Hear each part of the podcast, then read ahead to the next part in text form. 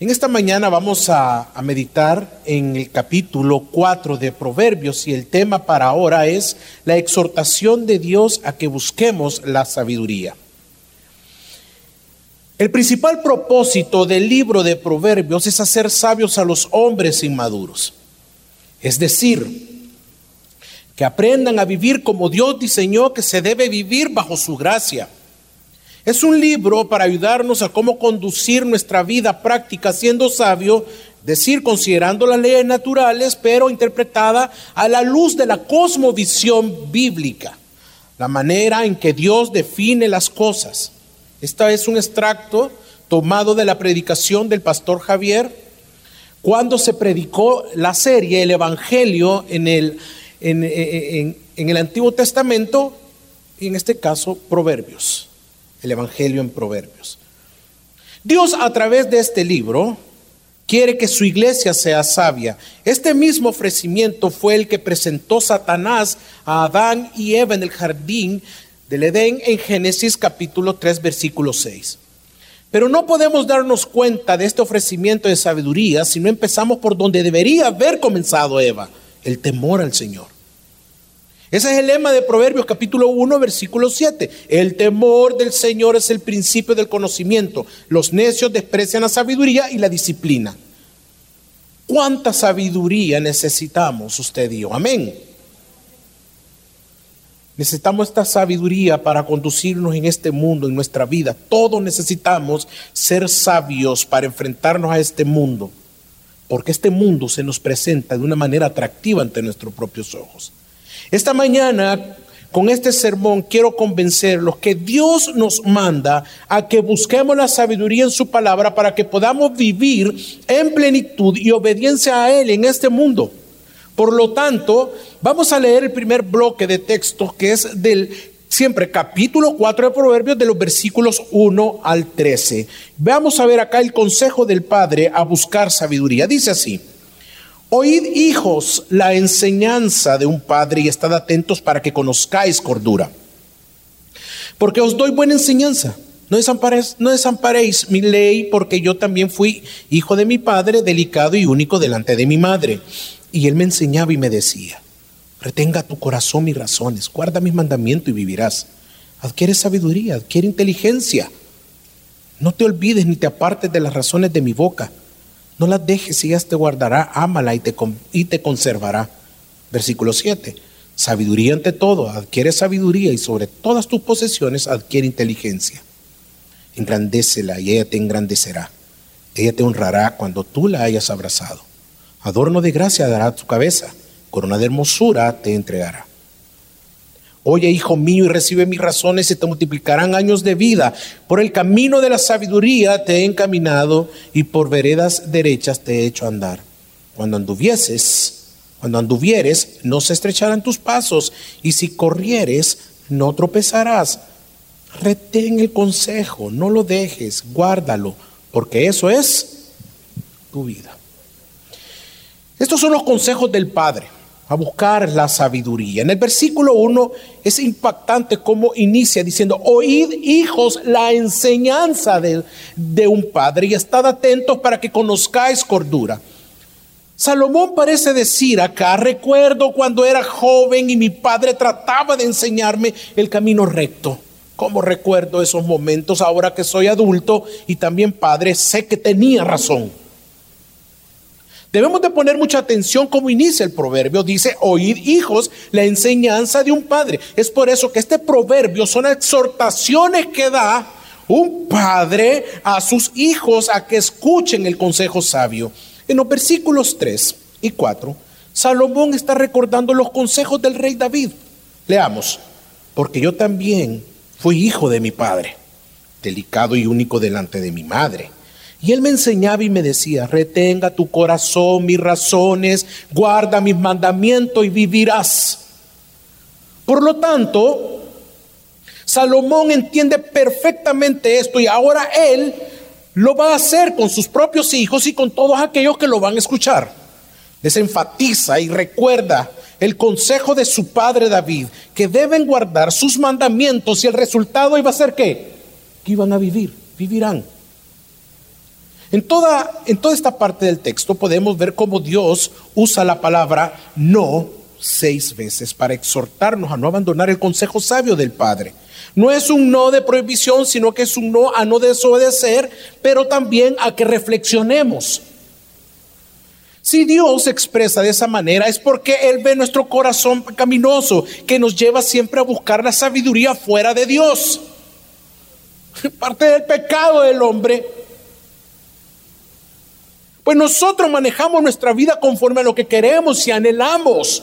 Por ejemplo, el afán por alcanzar nuestras metas, nuestros objetivos. Muchos un afán por tener y alcanzar y creen que van a ser millonarios, tener dinero, posesiones y disfrutar de muchos placeres. Cuando se nos presentan las oportunidades para alcanzar todo esto, sabe el Señor con seguridad que muchos se van a perder si no es que ya están perdidos. Veamos qué es lo que dice el versículo 7. Dice, sabiduría ante todo.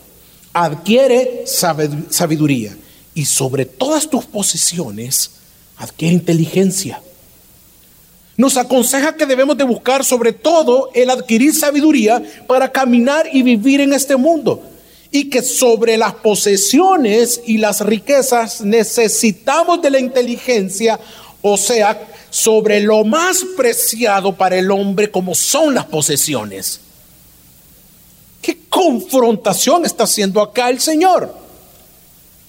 Pero ya en los versículos 8 y 9 vemos los resultados hermosos como te engrandecerá y te honrará, pero ¿cuándo? Cuando la hayas hecho tuyas, las hayas atesorado. ¿Y qué van a dar? Y darán gracia para vivir en esta vida, en este mundo en plenitud. Una de las cosas que más me impacta también del texto es cómo Salomón vuelve a exhortar a su hijo como al inicio del versículo 1. Igual lo hace en el versículo 10. Dice, oye, hijo mío, y recibe mis razones, y se te multiplicarán años de vida. Igual lo dice el versículo 1. Oíd, hijos, la enseñanza de un padre. Este texto nos está diciendo que los hijos de Salomón debían de oír atentamente sus razones y tendrían vida. Igual nosotros como hijos, como hijos del Señor, como hijos de Dios, si escuchamos y vivimos conforme a las santas escrituras, nuestras decisiones serán sometidas a las escrituras y podremos tomar una decisión sabia que nos puede llevar a vivir en plenitud acá en este mundo. Así como el rey David Así como, como, como David aconsejaba a su hijo, a Salomón, recuerdo muy bien los consejos de mi padre. Consejos que no, que, no quería escuchar. Estaba, era un adolescente, era un muchacho que quería la vida loca, divertirme. Entonces yo no quería escuchar a mi papá, ni obedecerlos. Consejos para mí eran cuadrados, tediosos, aburridos. No, no. ¿Por qué? Porque iban en contra de lo que yo quería. ¿Qué? Satisfacciones, placeres. Recuerdo que tenía un amigo diputado allá por el año 1991. Él para el cargo estaba también muy joven. Me invitó camino a Hilo Vasco, a una de esas quintas que hay a la orilla de la calle, a una tolada. Yo pedí permiso a mis padres y la respuesta de mi papá, adivine cuál fue. No me. Pero bien recuerdo que no me lo dijo gritando, ni molesto, ni amenazándome, sino que fue con mucha paciencia y amor. Y me dijo, y por eso que recuerdo mucho también el texto, oye, oye hijo. Y él me decía un apodo de cariño, porque soy bien narizón y nariz bien respringada, me decía, mira chato, yo no soy tu enemigo. Lo único que deseo es tu bien. Esa amistad no te conviene, esa persona bebe mucho, es un borracho, anda armado, anda mucho dinero en las bolsas. Ten cuidado. En un problema, esa persona no te dejará, te va a dejar, perdón, te va a abandonar. Lo primero que va a hacer es dejarte. Pero mi respuesta, como todo rebelde, fue no. Lo que tú deseas que no me divierta. Él es mi mejor amigo. Él me quiere mucho. Jamás me va a abandonar. Y mucho menos me va a dejar en un momento de problema. Esa tarde, saliendo de la famosa tolada, nos habíamos parqueado obviamente afuera, en la orilla de la calle. Como eso de las 8 de la noche salieron unos sujetos armados a asaltarnos. Y él andaba armado. Y cuando vieron el arma comenzaron a dispararnos. Y mire, hermano.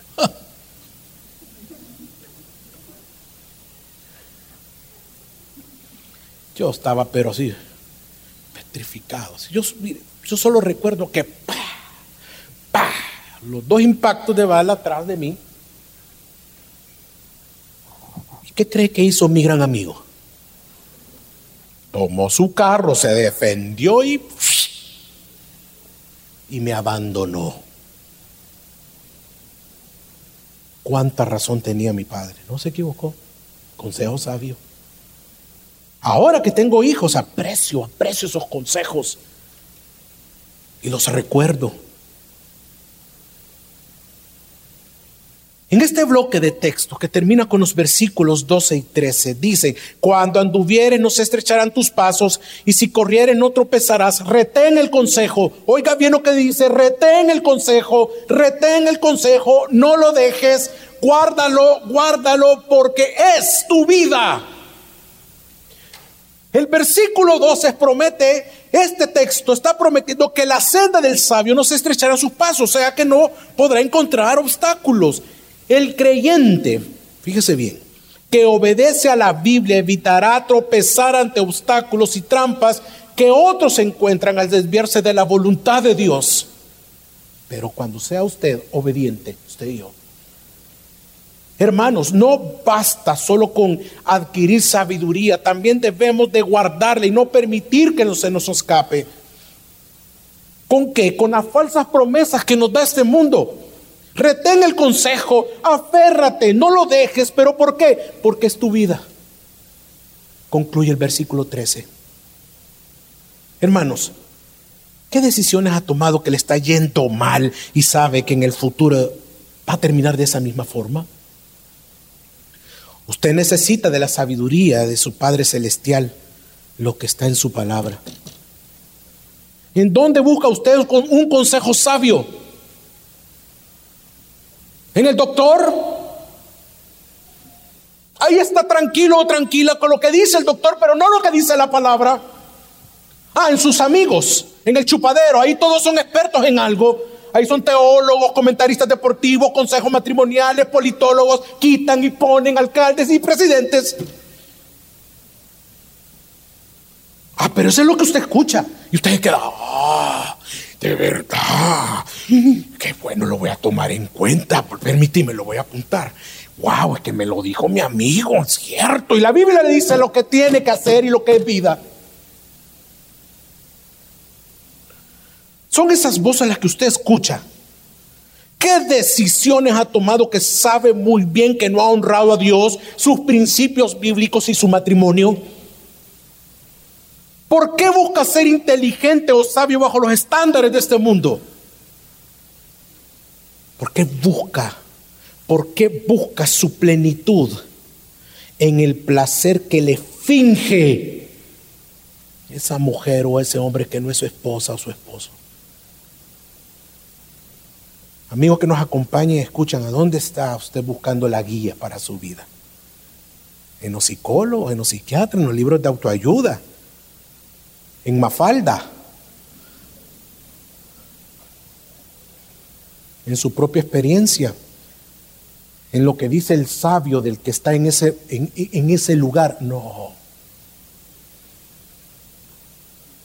Recuerde, Dios nos manda que busquemos la sabiduría en su palabra para que podamos vivir en plenitud y obediencia a Él. ¿A quién, hermanos? En este mundo. Luego el bloque de textos del 14 al 19 nos dice que la sabiduría nos va a guiar para evitar caer en la tentación y vivir en el pecado. Me acompañen a los versículos 14 y 19, por favor. Dice así. No entres por la, vereda de los, la, por la vereda de los impíos, ni vayas por el camino de los malos. Déjala, no pases por ella, apártate de ella, pasa, porque no duermen ellos si no han hecho mal y pierden el sueño si no han hecho caer a alguno, porque comen pan de maldad y beben vino de robo, mas la senda de los justos es como la luz de la aurora que va en aumento hasta que el día es perfecto. El camino de los impíos es como la oscuridad, no saben que tropeza. Ok. Aquí Salomón enseña la separación del pecado y del mal. Como cristianos no podemos aislarnos del mundo porque debemos vivir con personas y procurar ganarlas para Cristo, las personas de este mundo. Pero, pero, no debemos dejarnos infectar por sus pecados, ni dejarnos arrastrar en sus caminos. Hermanos míos, Vivimos en un mundo que ama, adora y alaba el pecado, un mundo que celebra la depravación. Usted bien lo sabe cuando ve las redes sociales. Usted y yo somos la presa que este mundo y Satanás anhela que caigamos. Su intento porque amemos las cosas de este mundo y lo que ofrece es bastante fuerte. Es por eso que estos textos deben de ser para todos un consejo a tiempo. Por lo tanto, es importante darle énfasis a las exhortaciones de los versículos 14 y 15. El versículo 14 dice, no sigas la senda de los perversos, no sigas, no lo sigas. Ni vayas en el, en el camino de los malvados, no vayas en ese camino. Cuando leo, cuando leemos este versículo, podemos ver la exhortación de Dios con urgencia o la exhortación del padre con urgencia hacia su hijo. Ese hijo está siendo tentado y a punto de enredarse con personas a que la Biblia le llama como perversos y malos, malvados. Qué manía del cristiano en querer, ¿verdad?, autodestruirse con el mundo. Es importante, como le digo, estos énfasis en estos textos le menciona la palabra senda, que es un lugar por donde caminar y mantenerse. Le dice, no consideres seguirlos, no vayas con ellos, no permitas que te guíen y te lleven por esa senda. Pues son perversos. Después no vas a poder salir. Hijo, estás siendo tentado. No lo sigas. Intentan guiarte al fracaso. No des ese paso, ya que no podrás ser dueño de tu destino a partir de allí ya que terminará siendo como ellos, amando este mundo. En el versículo 15, la exhortación continúa porque observa que la tentación sigue.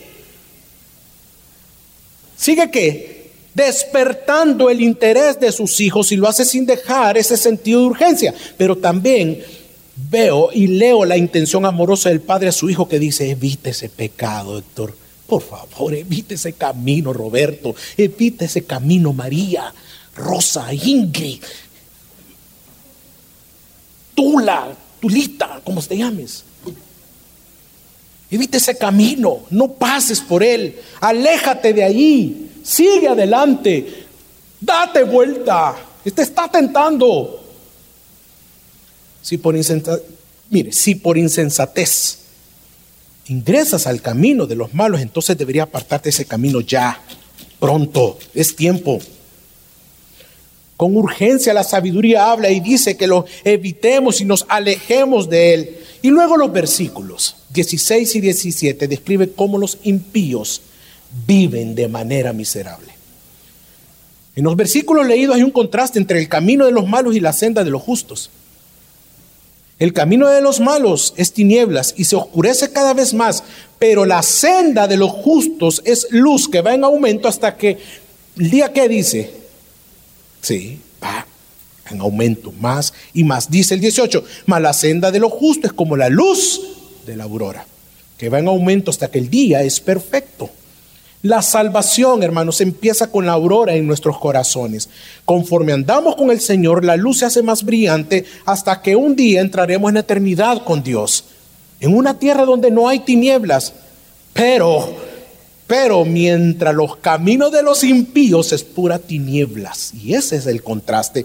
Dice el 19, el camino de los impíos es como la oscuridad. No saben en qué tropieza. Se puede imaginar cómo camina el impío en oscuridad, en tinieblas. No sabe dónde, dónde va a tropezar. Y anda tropezando el impío, pero usted ahí va detrás de él. Así lo que dice fulano, ahí va ciego, un ciego guiando al otro. Pero usted está feliz, pero no le cree a la escritura. Usted, en este instante, quizás podría estar pensando, pero es que no puedo vivir de esa manera, solo la Biblia, la Biblia, la Biblia, buscando los consejos de la Biblia, buscando qué dice la Biblia. Hermanos, usted es cristiano. Hermano, usted es cristiano. Ah, entonces, ¿a quién nos debemos? Que es su palabra. No hay otro. Usted puede estar diciendo, pero es que no puedo vivir así. Ah, pero también puede estar creyendo firmemente un argumento. Ah, que sus amigos sí le han dado buenos consejos y que además son muy sabios, aún no siendo cristianos. Y que hasta este momento ningún consejo de sus amigos le ha fallado y no le ha pasado nada. ¿Sabe? Cayó usted en la tentación. Esa es la tentación del cristiano, dudar de las promesas y verdades del Señor en su palabra. Por lo tanto, si ese es su pensamiento, si usted piensa de esa manera, entonces usted no confía en Dios. Confía en lo que le dice otra cosa menos el Señor. Confía más en lo que su corazón engañoso le dice. ¿Por qué confía más en sus amigos que en lo que le dice el Señor u otras cosas? Le vuelvo a repetir el versículo 19. El camino de los impíos es como la oscuridad. No saben en qué tropiezan. Esta es la respuesta bíblica a su pensamiento. Y déjeme decirle que aún por más que ellos hablen de Dios y digan que le conocen y llenen sus redes sociales de versículos bíblicos, y déjeme decirle, fuera de todo contexto, pero si sus hechos, maneras de pensar, sus frutos dicen lo contrario, hermanos, ellos no son cristianos.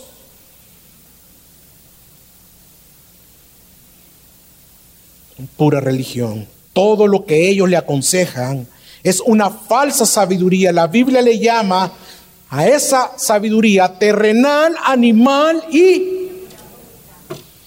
Por eso andan en oscuridad y no saben dónde andan. ¿Por qué? Porque procede de un corazón que no ha sido redimido un corazón que no ha sido transformado por el Evangelio. Es un, consejo, es un consejo moralista que lo llevará, si bien es cierto, a que usted se sienta bien, sumamente bien, pero deshonra a aquel que le ha dado la vida a Dios.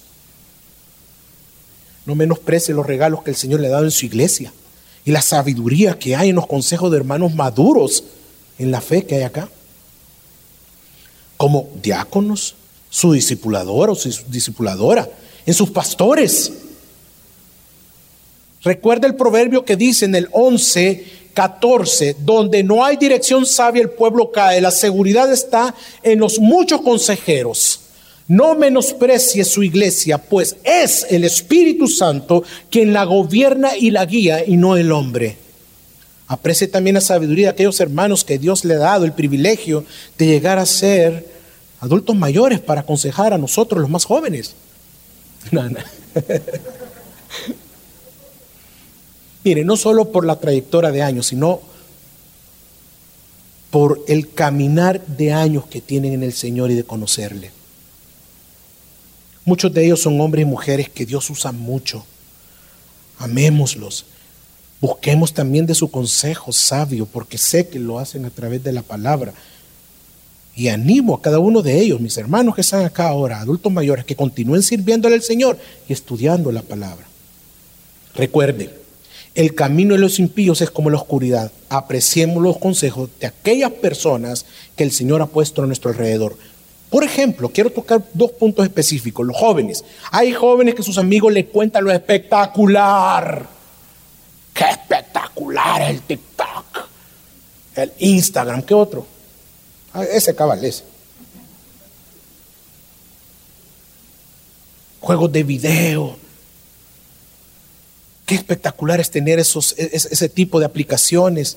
Y si tus padres se lo permiten, y si sus padres le permiten tener ese tipo de, de redes sociales, y si ellos te exhortan a que no hables con personas que acabas de conocer en esas redes, y que sigas y que no sigas esas cuentas que no te edifican, ¿por qué te enojas y te molestas? Mira el consejo de tus padres. ¿No logras ver que, que te están cuidando? Hermano que está aquí, no tenga una mala actitud cuando su esposa lo confronta porque pasas horas chateando con tus amiguitas y con personas desconocidas, cuando, es, cuando mucho tiempo pasas navegando por internet y tu actitud es de enojo y molestia con ella y argumentas que no pasa nada, estás loca. Y creemos que todo lo tenemos controlado, aún sabiendo que lo que estás viendo son páginas que te llevan a una corrupción sexual. Hermano, hermano, hombre que está acá, si su esposa le aconseja sabiamente con la palabra que esos que dicen ser sus amigos lo están llevando a tomar malas decisiones, a libertinaje, a que vuelvas a emborracharte, conozca las drogas o vuelvas a ellas y que engañes a tu esposa o a tu esposo, recuerda lo que dice el proverbio.